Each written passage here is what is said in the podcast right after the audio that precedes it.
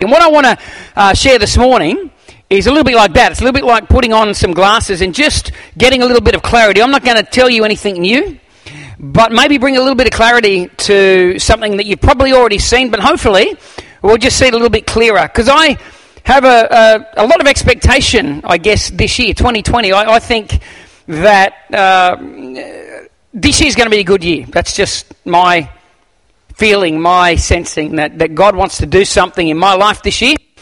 Uh, I want to become the person that He wants me to be. Anyone else want to continue to grow into the person that God custom built you? He made you for a purpose. You know, Paul, when he was in Athens preaching, said that God preordained the times and the seasons. You could have been born in, in, in 1612 in China, but you weren't. Okay? wasn't chance. Paul says it wasn't chance. He said this is God's ordained time for you. So you're here for a reason. You're in Goonellabah, Lismore, the West, whatever, for a reason in the year 2020, for a reason and for a purpose. And not only that, you're custom built for that purpose. So, with that in mind, that you're here for a reason and custom built, I want to grow into that person that God created me to be and I want to do the things that He put me here to do. Anyone else there? I don't want to just eke my way through. You know, I've often said it eternity is that wall to that wall. Your life and my life is that tiny little crack in between them concrete slabs. It's not a lot. So I want to do something with that tiny crack that contributes to the overall picture of what God is doing on planet Earth because He put me here for a reason, and part of that reason is to be part of that growing into the person I'm meant to be, doing the things that I'm meant to do. So, uh, John chapter 5, we've got this interesting story, and, and uh, you know, you've all heard it and read it a, long, a, a lot of times. But I want to have a look at something this morning. Like I said, hopefully give us a bit of clarity on something we've already seen. Just help us see it a bit clearer. John chapter 5, verse 1 to 9. It says this Sometime later, Jesus went up to Jerusalem for one of the Jewish festivals. We don't know which one, doesn't matter. Now, there is in Jerusalem near the sheep gate a pool, which in Aramaic is called Bethesda, which is surrounded by five covered colonnades or porches, some, some translations will say. And in this place, a great number of disabled people used to lie the blind, the lame, the paralyzed. Now, some Bible versions will have verse uh, 4, I think it is. And some translations will go directly from verse 3 to 5. So you have a look at your Bible. If you're missing verse 4, it's because they're not exactly sure whether this next comment was in the original manuscript or added somewhere later on. But it's irrelevant. So the, the verse says something like this that the people that were around this pool believed that an angel would come down and stir the waters. And when the angel stirred the waters, here it is there, when an angel stirred the waters, the first person to step into the pool was healed of their ailment. Whether that verse was in the original or not is irrelevant. What we do know from the story is this people actually did believe that you would get healed if you were the first in the pool.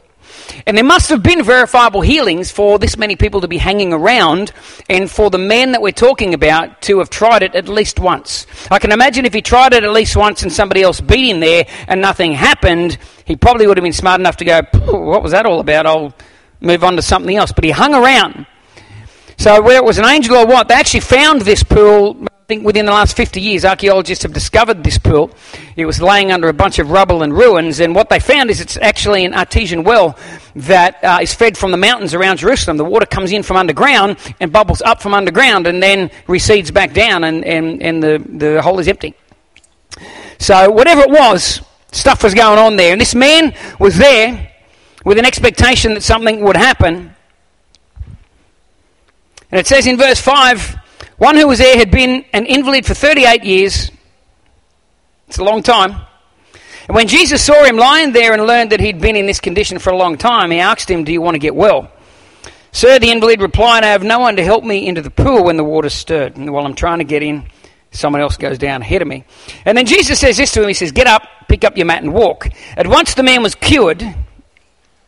Pause. Then he picked up his mat and he walked.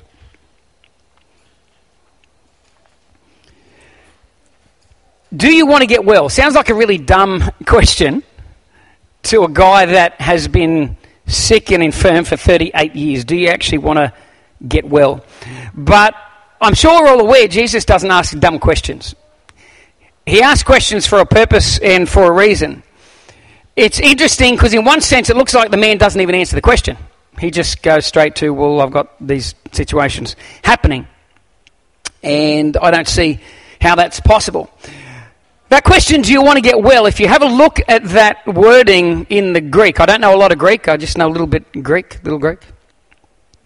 Owns a fish and chip shop south of Brisbane. Used to be good mates. Spiro. But if you have a look at the Greek, here's what it actually says. The Greek word for do you want to is the word telo, T H E L O. What it actually means is it's a more forceful, aggressive term. Want is a very, do you want something? Telo is a little more aggressive. And a better translation of that verse is this not do you want to get well, but have you determined to get well? That's what he's actually saying to this man. Have you determined to get well? It's one thing to want something in life, it's another thing to determine to get it. Me and Jackie wanted a house for a long, long time. We've wanted to buy a house. But it was only a few years ago that we determined we were going to get one. And when we determined we were going to get one, we started doing some things. We started saving. Wasn't a lot, but we started taking a little bit and going, well, you've got to start somewhere. And putting a little bit of money across. And we started looking online at what houses were and working out where we could end up. And we started doing some things towards what we had determined to do.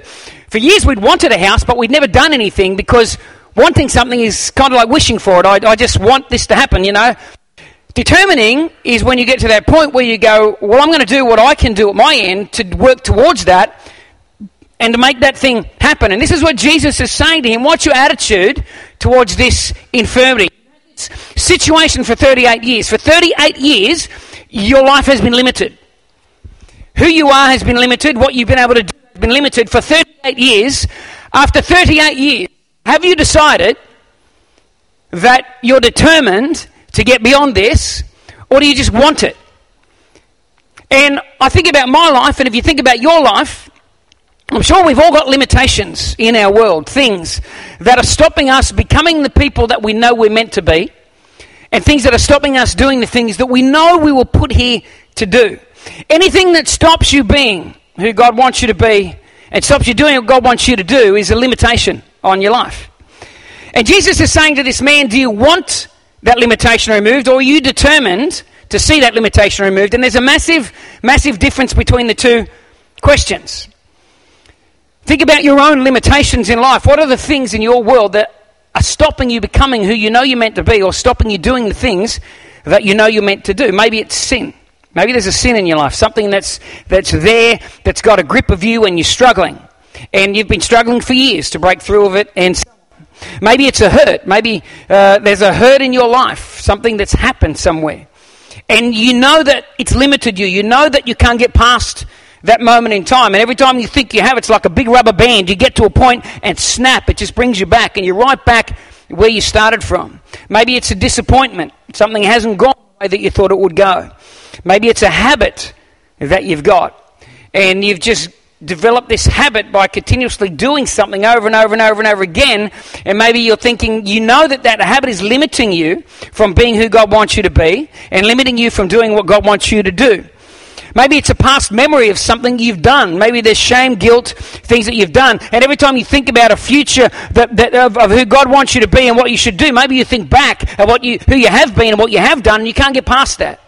You can't see how I can be that person and do that thing because of this thing back here. Maybe it's the consequence of an action that you live with, or the consequence, maybe, of somebody else's actions.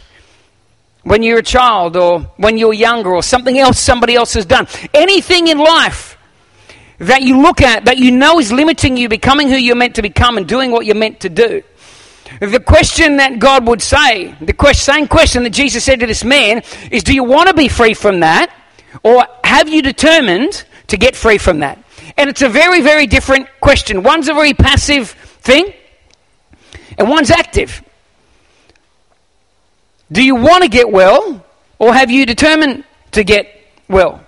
A limitation is anything, anything that stops you from being all God made you to be and doing all that God put you here to do. We know this man wanted to get well. We know that because his response, well, I want to, but you know, these people, nobody's going to come and pick me up and carry me. I mean, if he was determined and I was sick for 38 years, I would have myself strung up, hanging one millimeter from the water surface, and the minute I saw a poof, I'd roll in. So I don't know where he is, how far away he is, but he just looks like a person that wants to get well. But I'm going to wait for everybody else. I'm going to wait for my ducks to line up, the planets to line up, somebody else to. It's all dependent on something else. Well, hang on, the starting point really comes back to the answer to that question. Do you just want to get well? Do you want to get free? Do you want to begin the journey away from that thing? Or have you determined that you're going to walk away from that thing? Imagine what 2020 could look like at the end of the year.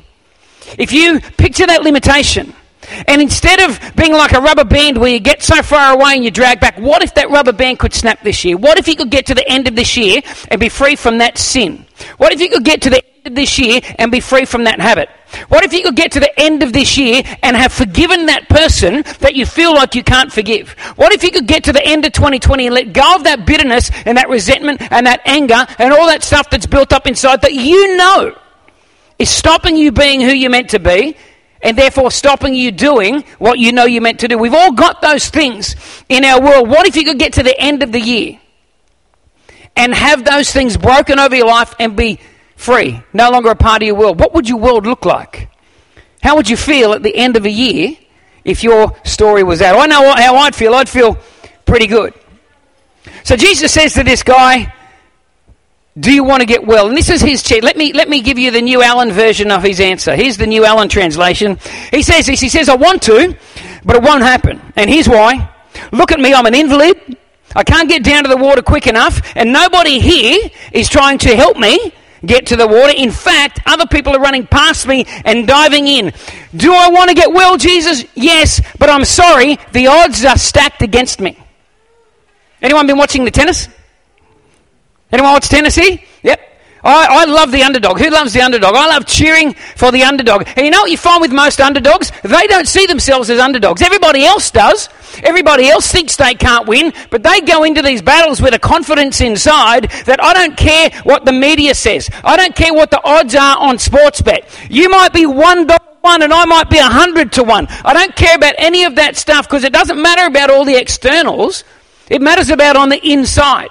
And they go in, they don't see themselves as underdogs, they see themselves as somebody that has the potential to win that match. And I think this morning, when it comes to those limitations and things in our life, when we don't overcome them, when we live with them, imagine 38 years. I can understand why this guy gets to 38 years and just goes, There's no chance. I will always be bitter, twisted, and angry. I will always be held back by that mistake. I will always be held back by that habit. I will never break free from that sin. I can imagine getting to that point and thinking it won't happen because the odds are heavily stacked against me. History tells me. Others have said. My experience shows me. Well, I want to tell you something this morning, just in the remaining minutes we've got. I want to tell you that's an absolute lie. The odds are not stacked against you. As a matter of fact, the odds are heavily, heavily in your favor. Did you know that? If you want to be the person God wants you to be, the odds are heavily stacked in your favor. If you want to do with your life what God wants you to do, the odds are heavily stacked in your favor. And I want to give you three reasons in the remaining time we've got, three reasons why I'm convinced that the odds are stacked in your favor. Here's an interesting thing. If you go into the New Testament, those writings, and you read the prayers of the New Testament, here's one thing that you'll notice very, very quickly. There are not a lot of prayers. Paul is not praying a lot of prayers. Peter, James, these guys, when they, they're not praying lots of prayers where they're saying, God, would you do this for these people? Most of the prayers are along this line God, would you reveal to these people what you have done? You ever notice that? Go to Ephesians, uh, Ephesians chapter 1, I think it is, Paul's prayer. Lord, I pray the eyes of their hearts would be enlightened, that they might know the power of God that they might see what you have done. And most of the prayers we read in the New Testament are not about, God, would you do something extra for us? More so, it's, God, will you let us understand and have the faith to believe what you have already done? And sometimes I wonder, do we spend our life praying, God, would you do this? Would you do that? Would you do this? And God's going, here's the deal. I've already done it. I've told you I've done it, and you won't believe it. So if I do something else, what makes you think you'll believe it that time? What makes you think that you're going to believe it? I've already done so much for you. And so this morning, these three things, I want to give you three reasons why the odds are stacked in your favor. So you can put on those spiritual glasses and just get a little more clarity on a couple of things. These are the reasons why I believe the odds are heavily stacked in your favor. Number one, because you have been repositioned. You have been repositioned. Colossians chapter 1 and verse 13, it says this For he has delivered us. Everyone say he has. Not he's thinking about it, not he's trying to come up with a way to do it. Not he's umming and ahhing, not he's in two minds. It says he has. Paul's writing to these churches in this region, the Colossia. And he's saying to them, you know what, it's wonderful you guys have come to faith. And he's talking to them about what happened when they came to Christ. And if you're in this room today and you've crossed that line, you've given your life to Jesus, I'm telling you, whether you got a goosebump, whether you felt a holy trickle down your spine, or whether you felt nothing, if you genuinely gave your life to Christ, this is your position. This is what God did in that moment. He took you from here, from the kingdom of darkness, the power of darkness, and it says He conveyed, it literally means He lifted you up and He carried you over here and He plopped you down in a brand spanking new place. So anything you do from this point on is being done from the place where you are surrounded by God you are surrounded by His love. You are surrounded by His grace, surrounded by His mercy. You are in the kingdom of the Son of His love. You are in the kingdom of God right now. You're no longer over here in the kingdom of darkness unable to break. No, no, you're over here. You've been absolutely, totally repositioned. Years ago, I went and played a touch football tournament in Cleveland. We were living in central Queensland and I was playing for central Queensland and I remember it because uh, there was so much rain that you couldn't run, literally could not run. This was a national tournament and your foot would go in the ground and as you brought it up, it was like a, and you would lose your shoe. It was that thick. There was one patch of grass uh, where it was a bit raised and it was dry. And so the whole game was simply spent trying to get to that. And the first person that got to that was going away and score. You couldn't stop him. And so the whole game, the whole weekend, we're just trudging through the mud, trying, straining to get to that patch of ground where we could actually go forward and score a try and win the game. What this is saying is that you don't have to trudge and try to get to that place. God did that for you. God picked you up and He placed you on that patch of dry ground so that you are now free to run.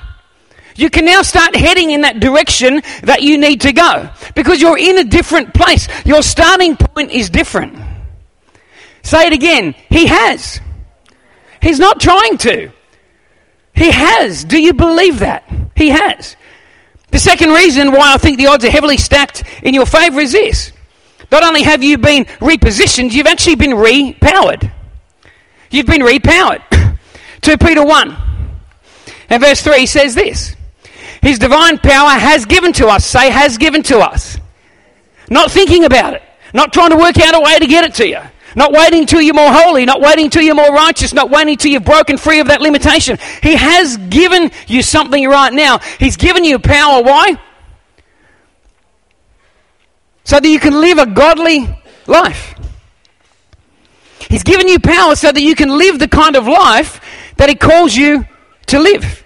How many of you have kids and you've gone and bought a present at Christmas time, or maybe grandkids or friends? You bought a present and the present was something that needed batteries. Anyone ever done this? But you didn't read the box where it says batteries not included and you wrap it up and you give it to them and you're so pumped and excited. They rip it open, they're so excited, and you think, yeah, mum and dad of the year. And then they go, where's the batteries? And you go, what? And you pick up the box and you flick it in. Batteries not included. And all of a sudden you feel like the worst mum and the worst dad because big day, Christmas, there's the toy, but guess what? You can't play with it. Nothing's open, can't get your batteries. Sorry from the top of the pole to the bottom in one moment. I hate batteries not included. Well, what this verse is saying is that when you came to faith, the batteries were included. He has given you. His divine power has given to us all things that pertain to life and godliness. Everything you need to go forward has been given to you. Everything you need to be the person that you're called to be, it's already there. Everything you need to do the things that you need to do to move in that general direction, everything you need is there. You have been repositioned and you have been repowered. And the third reason why I believe the odds are heavily stacked in your favour in 2020 to break free of that thing, to bust out and to go forward. The third reason why I believe the odds are heavily stacked in your favour is not only have you been repositioned and repowered, but you've actually been released. You've been released. Galatians 5 and verse 1 says this. You got it up there? Stand fast, therefore, in the liberty by which Christ has made us free. Say, has made us. Not he's thinking about, not he's trying to work it out. It says that he has made you free. Have you ever thought about that? You are free. You've been repositioned, taken from here and plopped over there. Then you've been given the power you need with the, in the environment you need to do what you need. And then you've had the doors of the prison opened up. I had this frog. We've got this frog, and it annoys me. Anyone got a frog in a drain pipe at their house? Yeah, isn't it annoying? Well, it's kind of it's kind of annoying. I, I try to with the animals when oh loud noise, please. What what what what I what I what I I don't mind them singing praises to God because that's what they're doing. I believe they're singing praise that that's frog praise to the Creator of the universe. Um, and I don't mind that. What annoys me is he does it at 2 o'clock in the morning. And he positions himself in the drain pipe right in the laundry, where it's going to echo the most throughout the house. So at 2 in the morning, he starts his froggy praise. Well, that's a crow, but you know what I mean. Croak, croak, croak. He starts it 2 in the morning. Why couldn't you do it some other time? You got all this other time. 2 in the morning, he does it. So anyway, he's been there since we pretty much moved in the house. So Christmas time, I had my moment, my opportunity. We're outside. Our boys had come up to visit. We're outside, and there's a drain pipe on the outside side of the house, which sort of connects to the laundry. Well, we're standing out there with the boys, and I hear him croaking, and I think. Oh, he's, he's here. He's, he's, at the outside drain. I look inside the drain. He's only like a, a foot under, looking up. So I did what I knew was a noble thing to do. I grabbed the drain pipe cover and I pulled it off and I stepped back and I waited for that moment. I knew it was going to happen. He's going to come out. He's going to look around. He's going to see me. He's going to hop over to me. He's going to look at me with those froggy eyes and there's going to be a connection because I set him free. He's going to look at me and, and just in a non-verbal way say, I love you, man. And I'm going to look back at him and say, I know. And I love you too. Every morning when I get up and go out in my balcony and have my coffee, those birds that come along and sit there and I feed them seeds, my frog's going to start coming along too and he's just going to hop up on the railing. We're just going to look at each other. Not say nothing because I can't speak frog and he can't speak human. But there's a connection and we know it. So I'm standing there waiting. It's all going to begin. 10 seconds, 20, a minute, 10, 15. I think I left the cover off for like three hours. I'll go back and have a look, and you know what he's done? He's crawled back down into the drain pipe and around the S bend. He just didn't want to come out. And I'm thinking, why would you want to live in that drain pipe when you've just been set free? Why would you want to stay in the confines of that limitation? You see, when I took the cover off, I wasn't offering him freedom. He was actually free. He just had to walk in that freedom and begin that journey in the freedom that was given to him. When the prison door is open, you're free. But you can still sit in the cell, even though you're free. Freedom is about that journey out of this stuff. And whatever your limitation is, what I want to say to you today is this the odds are heavily stacked in your favor to be able to walk away from that thing, to break out of that limitation, to get to that space to be the person you're meant to be. And the reason why is because God has repositioned you, because God has repowered you, and God has opened the door and He has released you. What you need to do is walk in that freedom, walk in that power, stand in that position, in that place. See, this is what Paul was praying in Ephesians. He's saying, God, I'm not praying for you to do something else for them. I'm praying that you would help them understand what you've already done. Have faith in what you've already done. And start walking in that. Start walking in that. God does those three things. He's done three things. He's repositioned you, He's repowered you, and He's released you. There's one other re I want to leave you with, and it's retrained. And you've got to do that yourself. I went to a circus many years ago, as many of you probably have, and when you go to the circus, there's this elephant, and he's huge. massive beast. And you have a look at his leg, and he's just got a rope or a chain tied from his leg that goes along to this peg in the ground. You ever seen that? You know what happened when that elephant was really, really tiny? They put a chain around his leg and a peg in the ground. And they chained him to that peg. And he tried to get away. And he realized he couldn't. And he tried again and he couldn't. And he tried again and he couldn't. And eventually he stopped trying. He stopped trying. He gets loaded up in the back of the truck, taken to the next place. They open up the tents, they lay out the circus. He does his gig, he goes back in, they move him to another place, another town, another region, another season. By the time I see him, he's huge. He's huge. But he's got the same chain, he's got the same size peg in the ground. And I'm looking at that thing, and it's intimidating because I'm thinking, man, I, I know. I know that that thing can't hold you if you want to take off.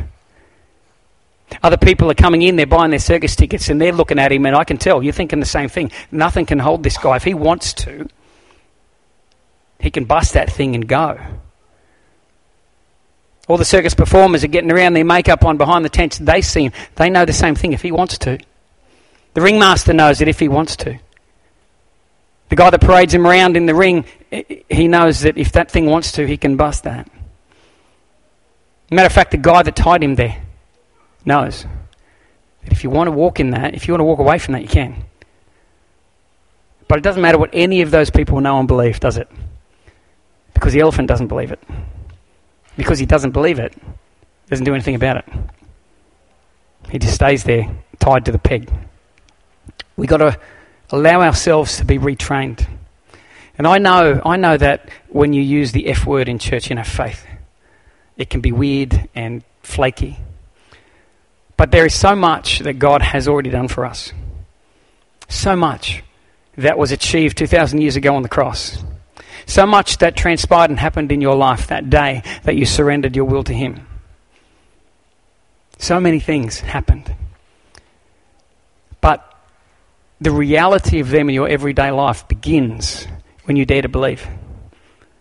Because when you believe, you get a truer picture of who you are, what you have, where you're heading. And from that place, you can begin to outwalk that freedom. See, we stand right now in a place of victory. We're more than conquerors. We really are. Why? Because look at where we're positioned. Look at where we're standing. Look at the power that's been given to us. Look at the release that we've been given by God. That's why we're more than conquerors. But it really doesn't matter if we don't believe it. So we've got a choice in 2020. We can listen to the voices that are being thrown at us from over here. You'll never break free. It's just your lot in life. Or we can listen to the voices that are over here in the kingdom of God that are screaming at us, going, You're more than a conqueror. You can make it. Get up and go again. Have another go. You can beat this thing. You got the power of God on your side. You got the Spirit of God in you. All the doors in front of you have been flung open, but you've got to walk in them. It says at the end of that passage in John that Jesus said these words to the invalid. He said to him, Get up, pick up your mat, and walk. And then it says, as soon as Jesus said that, something happened. And what happened? The man was cured. Man had a choice. He could have just stayed there, even though he was cured. But in the end, he did what Jesus said. Okay, I'll get up and I'll start walking. And I'll begin to walk in the freedom that He's given me. I'll begin to walk in the power that He's given me. I'll begin to walk in that place that He's put me.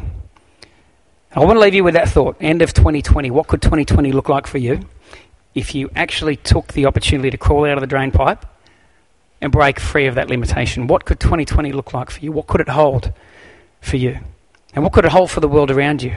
Because God knows I wish He crawled out of that pipe because He is bugging the heck out of me. His limitations have an impact on me as well. What could 2020 look like for you if you determined to take the steps you need to take to break free and to bust out. Father, I just thank you for this morning. Lord, I pray, uh, God, for each of us in this room here right now, Lord, whatever those limitations are in our world, God, if, if you're speaking something to anyone here, Lord, I pray that you'd seal that word in their hearts. Father, don't let them get up and walk out of here and, uh, Father, just get on with life and forget anything that the Holy Spirit might be saying. Lord, I pray you guard that word in their hearts.